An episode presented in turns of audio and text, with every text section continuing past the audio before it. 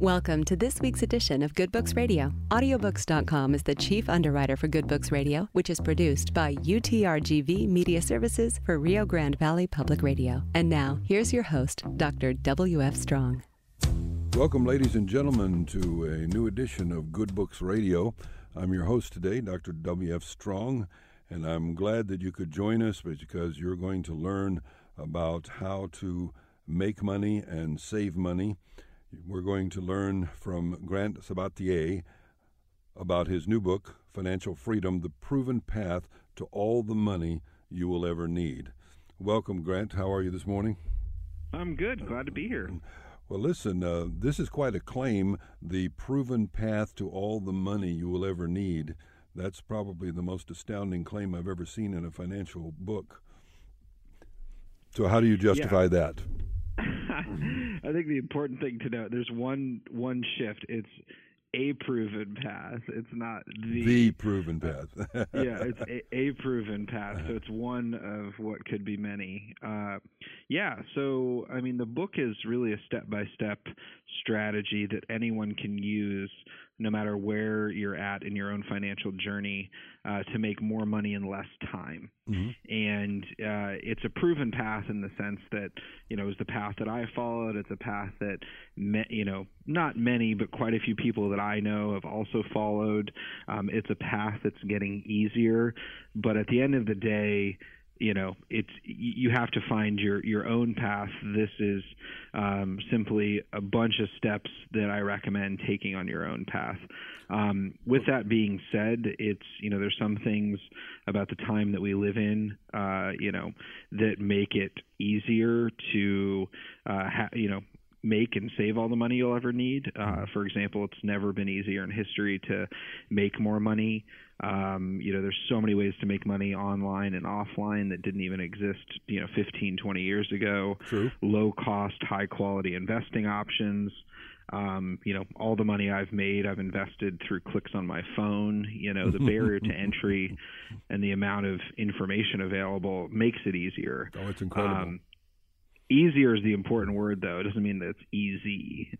Yes, I understand. Well, I want to begin with the very line that made me choose this book, and that line was that Grant Sabatier went from a $2 balance in his checking account to $1 million in 5 years. And I said, well, here is a guy who knows how to make money, or at least knows how to save it.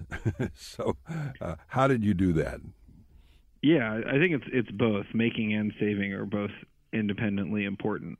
There's quite a few people who make a lot of money, but they save nothing. Mm-hmm. And then there's people who save a relatively high amount of money, but they don't make as much as they probably could. My brother, I want to tell you about my brother right quick. He was a tax attorney for 30 years, 40 years almost, and he once told me, he said, if you took all the money in the world and you divided it among everybody equally, he said in about 5 years you'd have the money back in the hands of the people who had it to begin with, and the people who were poor would be poor again, because it's about management, that some people know how to manage money and some people don't. Yeah, I think the way we're, wired, our DNA, we're not actually well set up to manage money. Our minds, for example, have a hard time comprehending large amounts of money. We're often not good at thinking, we worry about the future and dream, but we're not good at planning for it. Mm-hmm. So there are some things that are clearly working against us that we have to, do a little bit of rewiring our brain. But one of the biggest things is I think a lot of us are bad at managing money is because, we've been given the wrong advice. Mm-hmm. We've been given a rule book that didn't even really work that well in the first place and definitely doesn't work today. Mm-hmm. And so, when I was living back with my parents at the age of 24 and completely broke, I made a list of those things that, I'd always been told and taught about money, and my parents had told me and everyone talked about in our society. And I realized pretty quickly that a lot of those things were either A, bad advice, or B, damaging advice. Things like what? Like money is time and time is money. Mm-hmm. We hear that every day, all the time. You know, time is money. Time is money. Mm-hmm. I thought that, but in reality, money, you can always go out and make more money. You can always get a side job. You can always go make more money, but you can't get back your time. Mm-hmm. Time is so much more valuable than money. Mm-hmm. Money's infinite. Time is finite. So we end up thinking that money is time, and so we trade our time for money in some cases when we don't have to, or make trade-offs that we shouldn't. We stay at our office, 4 hours later instead of going home and spending it with our kids and our families. Mm-hmm. Another thing, saving 5 to 10% of your income.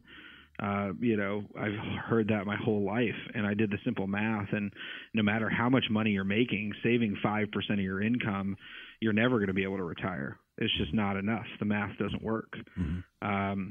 Another thing, cut back on your latte, cut back on, your glass of wine, your small purchases. But in reality, it's those small purchases that often give us the most joy in our life, and we're told to cut them back, when in reality, those are what we should be spending our money on.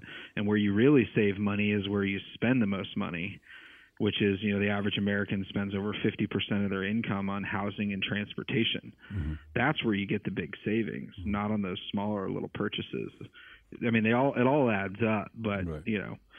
And then one of the other things is, there's really a limit to how much you can cut back, but we're told we need to budget and cut back.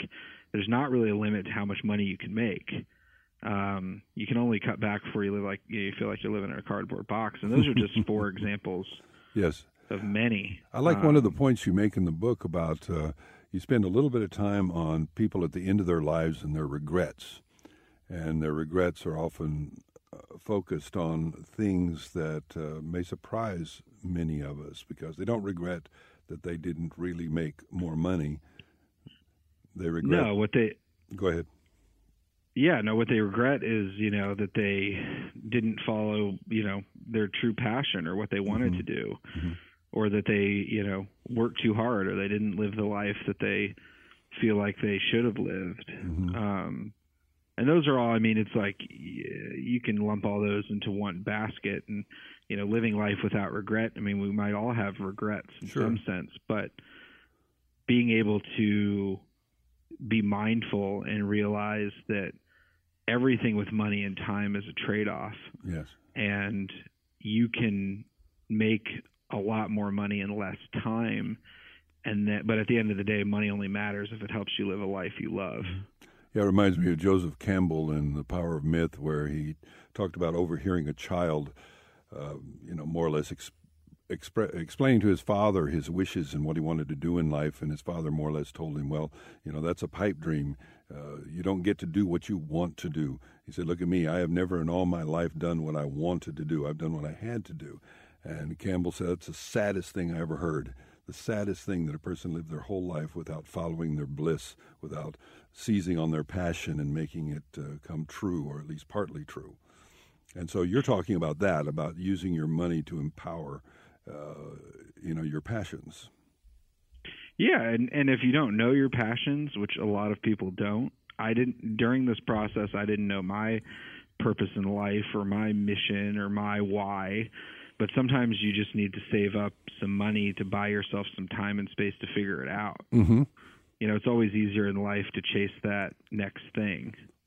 Well, you point out in the book that there are a good number of people who have, seized the day, and they've you might say, suffered early, instead of living the great life, which is a tendency of all generations, I suppose, but maybe a little more pronounced in millennials, this idea of seizing the day and living the now and living right now, because, the future's not promised, so have fun now.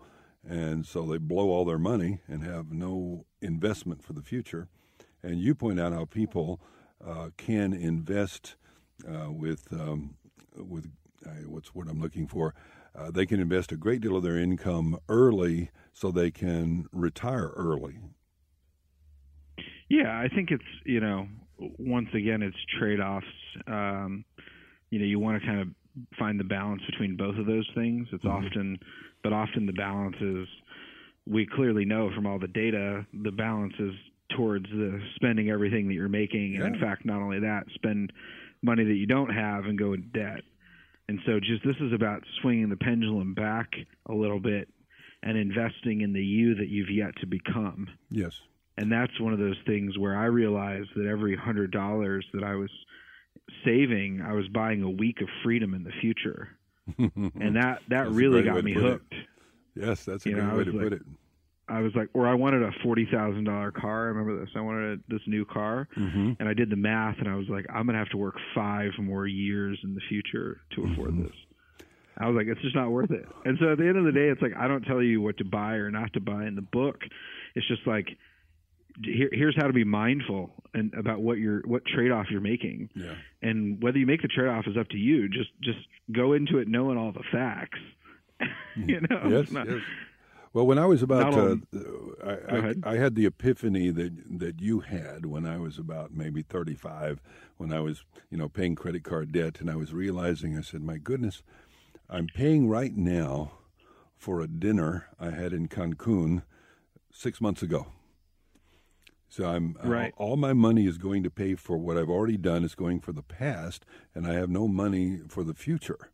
And that moment in time was a very important epiphany because I changed. I said, I've got to pay for the present only, not for the past, and whatever extra income I have has got to invest for the future. And I see a lot of young people, particularly, that are spending their time paying for the past. Yeah, the past. I mean, obviously, it's through student loan debt, mm-hmm. or the thing is too, it's a lot of people trade their time today for money, mm-hmm. but they don't. Then they just spend it, so they've traded their time for money, but they're not investing it. I mean, the simple fact that Warren Buffett makes $1.5 million an hour even when he's sleeping. Last year I made over $45 an hour even when I was sleeping on my investments. Mm-hmm. And it's like I'm nowhere near the level of Warren Buffett, obviously, but this principle applies. It's like when your money's invested, you no longer have to trade your time for it. Yeah. And 45 an hour is all you need. Yeah, exactly. Mm-hmm. Exactly. And then the better you know yourself, like, money's something we all shy away from. Mm-hmm. But it's like the more time you spend with it, the more you get to know it. Mm-hmm. And the less confusing and scary it becomes. Well, another point that you make that I like, and a very important one, is the idea that if you say, I really have to have a Tesla, and you wait 6 months, then you may not really want it that badly when you've saved up enough to actually buy it or make a big down payment. You say, well, maybe I don't need it that much. Yeah, that's the thing. It's like the finance world is built around – it's crazy because it's built around this idea that we don't change. Mm-hmm.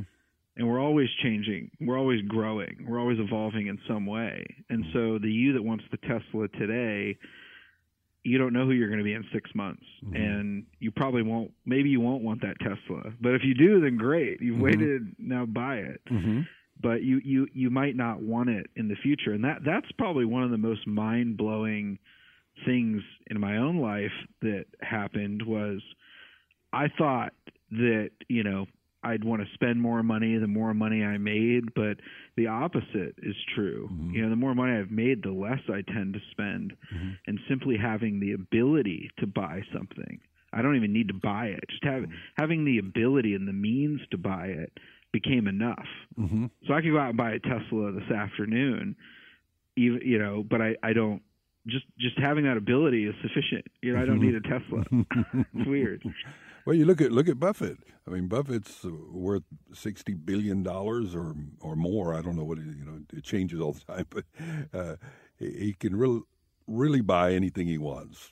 And he lives in Omaha in the house he grew up in. He drives a Cadillac. He eats at Dairy Queen. He lives his life according to the things that truly make him happy. Yeah, exactly. There's no kind of waste in his life. Mm-hmm. And anyone can do that. I mean, like all these levers, like how much you make and save and invest and spend, you know, a vast majority of that you can control. Mm-hmm. And that's one of those things. I see people all the time, they're making six figures and they're stressed about money and they're like, but you look at their life and it's like, oh, the reason you're stressed is because you've got this $700 a month car payment or, you know, you bought the house, the biggest house, you know, you're spending 50% of your after-tax income on your mortgage payment. That's it right there. Just make those two changes. But I love my car, but I love my big house. It's like, okay, then realize that's why you're stressed. It's not like it's rocket science. Well, the problem with the big house too is that, you know, depending where you are and all that, but in many places, to have that big house, you'll have to pay $10,000 a year in property taxes for the honor of living there. Oh yeah, oh yeah. In addition to the mortgage and the insurance and the upkeep, you got this huge bill every year just for the privilege of living in that country club and showing off. Totally. And that's one of the things I am excited about. You know, a lot of millennials are, you know, there's just so many people in the world, and so we are choosing smaller houses and more creative living situations. And, you know, it's a cool time to live because you can make money in so many different ways. But on the flip side, you know, you can't rely, you know, my parents, you know, one of them has a pension and, you know, none of that stuff's around. And so it's great to have all the freedom, but some people, you know, they think they want freedom, but then they don't. Well, let me just give you a scenario. Let's suppose that I'm a 30-year-old college grad. I have a job with a tech company in Austin. I make $120,000 a year, okay? Unmarried, all right? And so my after-tax income, let's say, is $80,000. So what would you advise me to do to have financial freedom at 40? Supposing I have nothing right now. I have nothing in the bank, but I have no debt to speak of, but what do I do? Yeah, I mean this is the easiest scenario in the book. So you know, high income, no kids, full control of your own expenses. The best thing, the number one thing, especially a place like Austin, is you know the first step you want to take is get into house hacking, which is a simple idea is like buy a 3-bedroom house or a 3-bedroom apartment in Austin and then rent out the other 2 rooms to offset or completely cover the cost of your mortgage. You know, then you have the win-win where you're using, you know, the leverage from the mortgage. So you're using someone else's, the bank's money. You're getting your 2 friends or someone, you know, who also works at your company to pay, you know, rent. And so your mortgage, maybe it covers the cost or almost covers the cost of your mortgage. So now you're using someone else's money, you're living for free, and you have an asset that's appreciating. It's like the win-win-win. And so you've cut all of a sudden your number one – so you have an investment that's growing and you've cut your biggest expense down to zero or very minimal. And then so instead of spending 30% or 40% of your income on housing, you're spending nothing. Then your savings rate, your percentage of your income that you're saving, goes from zero, maybe say you're starting from zero, to 40% overnight just because of that one decision. Now you're saving 40% of your income. Then the next step is to look at your transportation costs, you know, drive a used car, don't buy a new car, keep those as low as possible. Say that's another 15% of savings. So all of a sudden now you're saving maybe 50% of your income and you have a 100% chance of being able to retire in 10 years or less. Once you get to that 50%, 50% number, the vast majority of people can retire in 10 years or less. So do I take that money and the extra income, do I put it in an index fund? What do I do with it? Yeah, so put it in an index fund, or the fastest path to financial independence, I think, is through real estate. So you can, I mean, what you want to do is, you know, you're working for a tech company, you want to maximize, you know, you want to max out your 401k because they'll probably have one. You want to max out, you know, at that level, you're almost at the income limit for Roth IRA, but you want to max out your Roth, your traditional IRA. So there you're saving $25,000 a year in tax-advantaged accounts, and you want to invest that in a total stock market index fund like VTSAX or VTI. Okay, well, let's slow down here because a lot of people won't know what the advantage of a Roth is. The Roth is good because it's after-tax income, and no matter how much money you make on it, you don't have to pay tax ever again, right? Correct. In the future, when you're 59 and a half and you start taking out withdrawals, you can take it out. It's completely, the growth is tax-free. So if you make $2 million in your Roth because you invested beautifully, you don't have to pay tax on that $2 million. Correct. It's a great deal. Absolutely great deal. It's a super, super powerful account. So you want to do that with the money you're making. So there's $25,000 of your pre-tax income going into those accounts. And then the rest of it, you can keep house hacking. Mm-hmm. So you can take that, you could buy your first investment property, mm-hmm.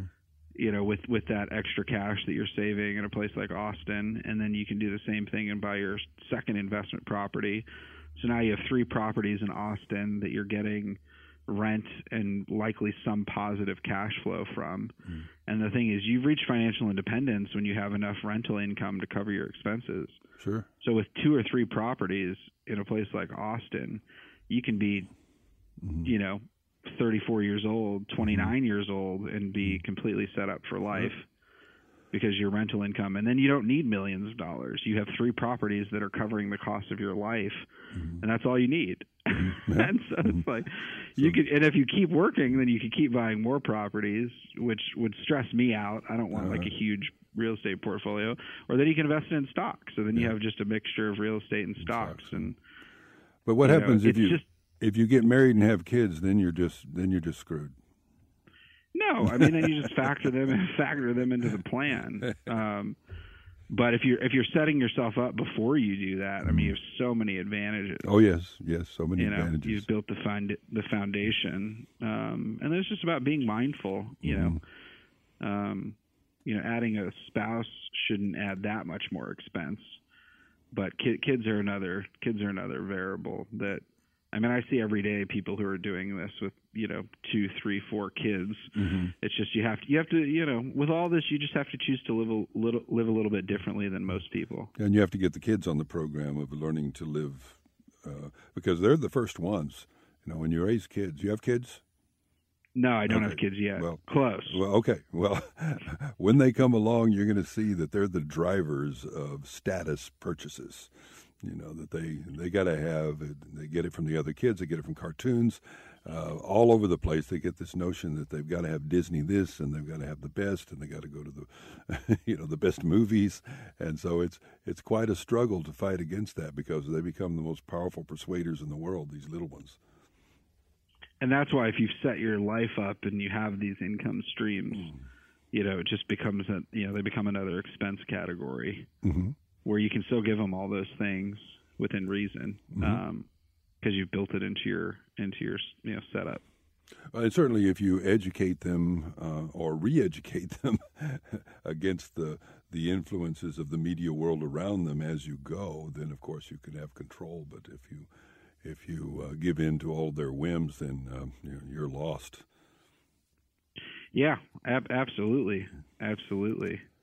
Now, who have you advised? Give me a success story where you've helped someone, or at least you've given them the advice, and they're on the right track, and you're proud of how their life has turned around. Oh, there's so many. I mean, the fun thing for me now is I'm 34, mm-hmm. and so I've been writing about this now for about 4 years, mm-hmm. and so I have case studies of people who started reading me in 2015 who now email me. And I just got an email from a 25-year-old who lives in like the Portland, Oregon area. Yeah. And he started reading my blog when he was a senior in college, and he just emailed me, and he already has 4 properties. Oh. There's 4 properties. He was like, "Oh, I just became financially independent last week. I'm 25." And you're like, "Gosh, that's incredible." Or like a 16-year-old emailed me recently. He's been 16? Reading the blog for 16. 16. Oh, 16. That's great. That's great. He's been reading the blog for a year, and he emailed me, and he's like, "Oh, my side hustle."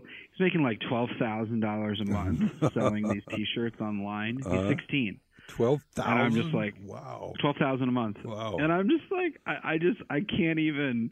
You know, I get these emails. Like, for the first time in my life now at 34, I'm like, there's totally a generation now after me, you know, and they're the ones who are like, that's the really fun thing, is because there's like, you know, 20-year-olds who are reading this book. There was like a 11-year-old who reached out to me last week who's reading the book, and I'm like, you all are so far ahead. Anyway, which is exciting. It is exciting. Super exciting. But I also get emails from, you know, like I got one from a 52-year-old firefighter in Bozeman, Montana, and he's one of these stealth readers who's been reading the blog for about a year and a half, and then he emailed me and he's like, I saved $31,000 last year, and it was the first time I ever saved in my life. Oh, and, my goodness! You know, now not having, you know, I thought I was never going to be able to retire, you know, even with my pension. And, you know, I'm 52 and I'm saving this much, and now I think I can do this in 5 years. That's I get great. Tons of emails like that. They're really, man, they make me so happy. Well, you have empowered their lives in ways that they would have never gotten to otherwise. You've brought great joy into their lives. Yeah, that's the gift, man. That's the thing I couldn't, you know, you talked about kind of finding your purpose, and that's the thing. This whole 5 years that I was doing this, you know, all I focused on was making and saving money. Like, that was my number one goal. And I couldn't have anticipated, but in 2016, I started getting, you know, the emails from readers that were, you know, like we're talking about, you helped me save $13,000, you helped me do this, you saved my marriage. All these emails, they filled me with a level of joy that was beyond any dollar that I'd made. Wow. And that's where my purpose showed up. So this is what Campbell calls your bliss. Is this? Oh, totally. This is what I am here to do. And so now it makes it more fun, because now I'm driven by a mission. I'm not driven by money. And so I don't have to make the trade-offs. I mean, sometimes I make money, but it's like writing this book, you know, it took me 2,800 hours. And it's like, you make like a dollar a book, or $2 a book. You know, but you're in the top 1% on Amazon already. So that's damn good. Yeah. So then you just, but it's fun, because, you know, now it's like I've had, you know, it's like I've gotten emails from people in over 50 countries, and you know, this is spreading worldwide. That's and it's really fun. It's just beautiful. I mean, I just feel very grateful to be able to help others. You know, it's just it's a real blessing, man. Well, we only have 2 minutes. Tell me how to find your blog. So the best place to start, I'd recommend people check out the book before the blog, actually. So financialfreedombook.com. Or just Financial Freedom on Amazon, the bright blue book. That is like 10x what the blog has. The blog, you can go deeper on some topics. There's a lot more about side hustling on the blog, and that's millennialmoney.com. But, yeah, check out the book. It's the best place to start. Yeah, it's a very good read. It's smooth. It has lots of good examples, great graphics, a beautiful logic, easy to follow. Unlike a lot of financial books that lose you, this one takes you by the hand and walks you through. I loved it. The book is Financial Freedom, Proven Path to All the Money You Will Ever Need by Grant Sabatier. Pick it up today. It's wonderful. Thank you, Grant, for joining us. Appreciate it. Yeah, thank you. I hope you have a great day. Okay, thank you. Again, the name of the book is Financial Freedom, The Proven Path to All the Money You Will Ever Need. Grant Sabatier, you can get it on Amazon.com. For Good Books Radio, I'm your host, W.F. Strong. And it's been my pleasure to be the host today. And here's hoping, as always, that all your books are good reads.